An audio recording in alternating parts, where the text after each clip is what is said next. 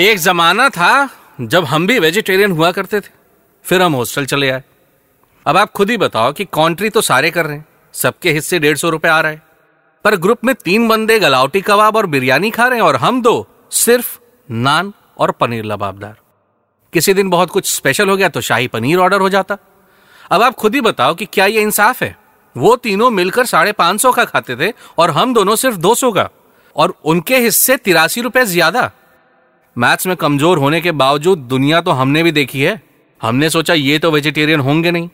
हमें अपना हिस्सा वापस लेना है तो हमें नॉन वेजिटेरियन बनना पड़ेगा। बस, वो दिन था और आज का दिन। मजाल है कि कभी उनसे कम खाया हो। आप सुन रहे हैं रेड पॉडकास्ट का फ़ूड ट्रेल्स विथ हेम और मैं बात कर रहा हूँ 2003 की, जब सच में साढ़े सात सौ रूपए में हम पाँच दोस्त आराम से पार्टी कर लिया करते थे। चतुर बनने के चक्कर में मैंने अपना पहला प्यार पनीर को साइड तो किया, लेकिन कभी भी थाली से बाहर नहीं। आज भी साइड डिश के रूप में थाली में रहती ही रहती है। नॉनवेज से प्यार है, लेकिन इश्क, पनीर रहेगा, वो भी हमेशा।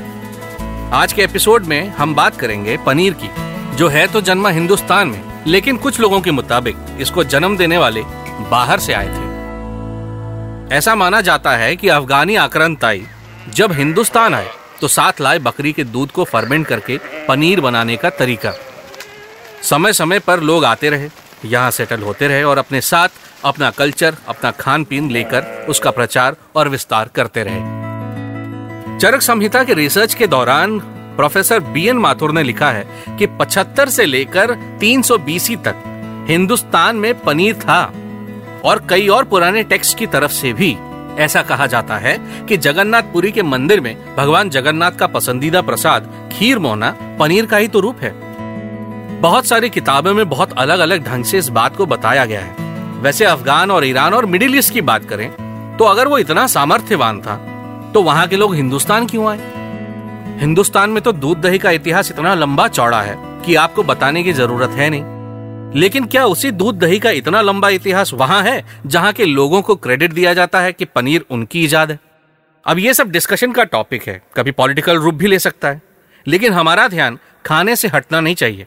खाते रहो, पीते रहो, खिलाते रहो, पिलाते रहो, इतिहास और भूगोल को समझो, लेकिन उसमें फंसना मत, वरना जीवन का मज़ा आधा हो जाएगा, या यूँ कहो कि पूरा मज़ा आ नहीं पाएगा। वापस चलते हैं मेरे इश्क की तरफ़ और पनीर के प्रचार और विस्तार की कहानी सुनते हैं।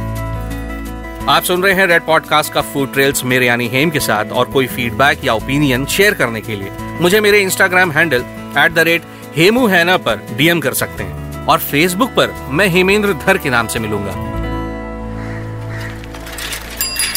बचपन में कभी कभी ऐसा होता था कि दूध वाला जब देर से आए तो अक्सर दूध गर्म करने पर फट जाता। फिर माँ उसको दो गालियाँ देती, फिर एक सफ़ेद सूती कपड़े में फटे दूध को छान लेती। दूध का दूध पानी का पानी हो जाता। सफ़ेद हिस्से को रोटी बनाने वाले चौके के नीचे दबा देती और उस पर रख देती कुछ और भारी सामान। बचा कुचा पानी भी अलग हो जाता। एक डेढ़ घंटे में पनीर गोल आकार ले लेता और हम बच्चों को कंफर्म हो जाता कि शाम की चाय के लिए सामने वाली सिन्हा आंटी से दूध मांगना है और रात में पनीर की सब्ज़ी देकर उनका एहसान चुकाना है। भाई, पनीर सुबह छान के रखा है तो रात में पनीर ही की तो सब्ज़ी बनेगी। अर्ली 90s में कहा ऐसे सुपरमार्ट हुआ करते थे कि जब मन किया गए पनीर ले आए फ्रोजन मटर उठा लाए और बना ली मटर पनीर की सब्ज़ी। ये वो दौर था जब अमूल जैसे ब्रांड्स एक्सपैंड हो रहे थे। लोगों की बाइंग कैपेसिटी बढ़ रही थी। टीवी हर घर में धीरे धीरे जगह बना रही थी और लोगों को घर बैठे दुनिया भर के बारे में जानकारी होती जा रही थी। Club restaurant eating out vacation जैसी चीज़ों से हिंदुस्तान अब वाकिफ हो रहा था। लोग अब घरों से बाहर निकलकर होटलों में स्पेशल नहीं, यूँ ही विज़िट करने लगे थे। अब टेबल पर बैठे मेन्यू कार्ड उठाओ तो खाने के ऑप्शंस अभी भी सीमित ही थे। लेकिन स्कोप बहुत था। कितना कोई मिक्स वेज या दाल खा ले। ले देकर वेजिटेरियंस के सामने ऑप्शन था ही क्या? मसाला डोसा, इडली बड़ा मटर पनीर पनीर बटर मसाला, आलू जीरा और दाल फ्राई में भी। फिर रेस्टोरेंट्स नॉन वेजिटेरियंस के लिए कन्फाइंड हो जाता। तभी हर रेस्टोरेंट में धीरे धीरे पनीर के डिशेस का इंक्लूजन शुरू हुआ और नए डिशेस भी डेवलप कर दिए गए। इनफैक्ट मेन्यू में चिकन या मटन के सामने अगर कोई टक्कर दे सकता तो वो पनीर ही था। एक न्यूट्रल इंग्रेडिएंट जो शेफ के इशारों पर नाचे। आलू या गोभी या प्याज में वो काबिलियत नहीं थी। आसान भाषा में समझाता हूँ। जैसे चिकन कांस्टेंट है, लेकिन बटर मसाला लबाबदार 65 चिली महाराजा, ढाबा, लाहौरी, सुखा, ये सब वेरिएशन है। इसके सामने ऐसा कोई आइटम जो कि कांस्टेंट रखें और वेरिएशंस ऐड करते रहें, वो क्या चीज़ हो सकती है? वो थी पनीर। बस फिर क्या था? डिश पे डिश पनीर के कटलेट भी बन गए 65 भी बना चिली पनीर भी आया, पनीर मंचूरियन भी आ गया, लबाबदार भी बटर मसाला भी, सुखा भी। असल में पनीर ने एक बेजोड़ ऑप्शन दे दिया था। नॉनवेज थाली का मुकाबला मिल गया था। इसीलिए वो स्पेशल हो गया। आलू जीरा, दम आलू, भरता वगैरह ऐसे आइटम थे जो कि घर में बन ही रहे थे। वो याद है ना, समोसा, गुलाब जामुन और नमकीन वाली बर्थडे पार्टी जिसमें दो चार किस्मी बार टॉफी भी रख दी जाती थी। फिर केक आया, फिर पेस्ट्री बर्थडे वाली प्लेट रेगुलर से स्पेशल हो गई। वैसे ही, घर में भले ही आदमी लौकी खाता हो, पर अब बर्थडे पार्टी क्योंकि घर से निकलकर रेस्टोरेंट में आ गई थी तो ऑर्डर में मसाला डोसा नहीं, पनीर मसाला डोसा ऑर्डर होने लगा। पनीर सूप में, पनीर मिक्स वेज में, हांडी में, पनीर पराठा में, समोसे में, और अब तो जलेबी में भी। बेसिकली रेगुलर को स्पेशल बना दिया पनीर ने। इनफैक्ट कई बार तो ऐसा हुआ कि जो लोग रेगुलर सब्ज़ी खाने से कतराते, उन्हें पनीर की आड़ में वही सब्ज़ी दी गई तो वो खाने लगे। जैसे कि पालक। ऐसे तो बच्चे शायद ही खाएँ, लेकिन palak paneer yes of course क्योंकि यहाँ सूप जैसे पालक में पनीर का सपोर्ट था। इन सब के बीच बाटी चोखा पीछे कैसे रह जाता? बाटी को स्पेशल कैसे ही बनाते? वो तो वैसे भी घी में डूबी हुई थी। तो फिर अंदर से सत्तू हटा के पनीर भर दिया। लो जी, हो गया आपका बाटी चोखा भी स्पेशल पनीर का इन्वेजन ऐसा हुआ ऐसा हुआ कि अब कोई रेस्टोरेंट कोई ढाबा, कोई टेक अवे सबसे पहले किसी वेंडर को सेट करता है तो वो पनीर सप्लायर ही होता है। शायद जितना दूध हिंदुस्तान में होता नहीं उससे कहीं ज़्यादा लोग पनीर खा जाते। हैं जोक सपाट अब हिंदुस्तान की ईटिंग हैबिट का एक बेजोड़ हिस्सा बन गया था पनीर। और सोचने वाली बात यह है कि ऐसा कोई खास न्यूट्रिएंट भी नहीं मिलता। आई I मीन mean, मिलता तो है लेकिन ऐसा भी कोई खास नहीं। ना तो कोई इसका स्पेशल टेस्ट है। इनफैक्ट टेस्ट के नाम पर तो कुछ है भी नहीं। फिर भी इतना पॉपुलर है। लेकिन इसी एक स्टेटमेंट में छुपा है इसके सक्सेस का राज। क्योंकि पनीर का कोई खास स्वाद नहीं होता, इसीलिए तो वो हर ग्रेवी का हो जाता है जिसमें उसे डाला जाए, जैसे कि चिकन। आप खुद सोच करके देखिए कि चिकन में ऐसा कोई कौन सा अलग सा स्वाद है। नहीं है ना? वो जिस भी मसाले के साथ बना दो, उसी का हो जाता है। इनफैक्ट मेरे एक मित्र हैं, हार्डकोर नॉन वेजिटेरियन। साहब, बिहार से ताल्लुक रखते हैं और अक्सर कहते हैं कि chicken is like aloo. Mutton is the real non veg for him, या फिर फ़िश। आप सुन रहे हैं रेड पॉडकास्ट का फ़ूड ट्रेल्स विद हेम मेरे इंस्टाग्राम हैंडल पर मुझे बताइए कि ये पॉडकास्ट आपको पसंद है भी या नहीं।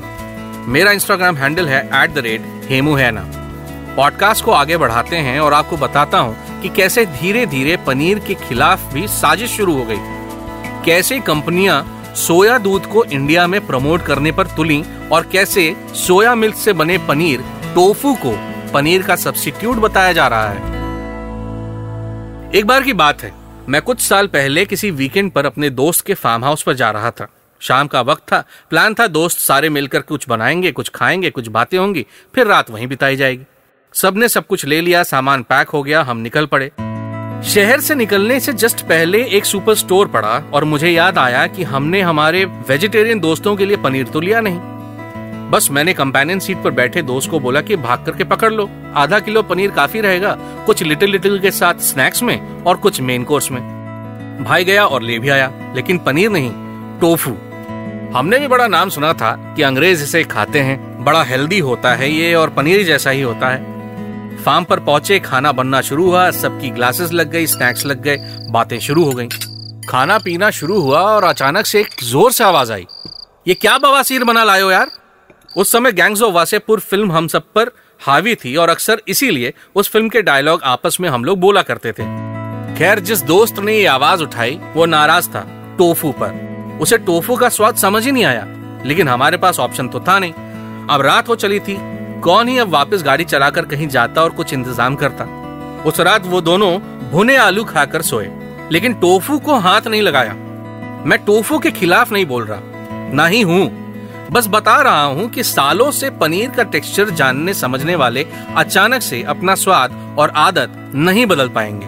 और इसीलिए टोफू, जो कि सोया दूध को पनीर की तरह ही जमा कर बनाया जाता है, अब तक तकरीबन 10-12 साल के ठीक ठाक एडवर्टाइजिंग और प्रमोशन के बावजूद हिंदुस्तान में पैर जमा नहीं पा रहे। सोया मिल्क तो कुछ जगहों पर कुछ परिवारों में फिर भी इस्तेमाल होने लगा है, पर सोया दूध से ही बने टोफू को अभी तक लोग अपना नहीं पाए। वैसे भी, ये हिंदुस्तान है साहब।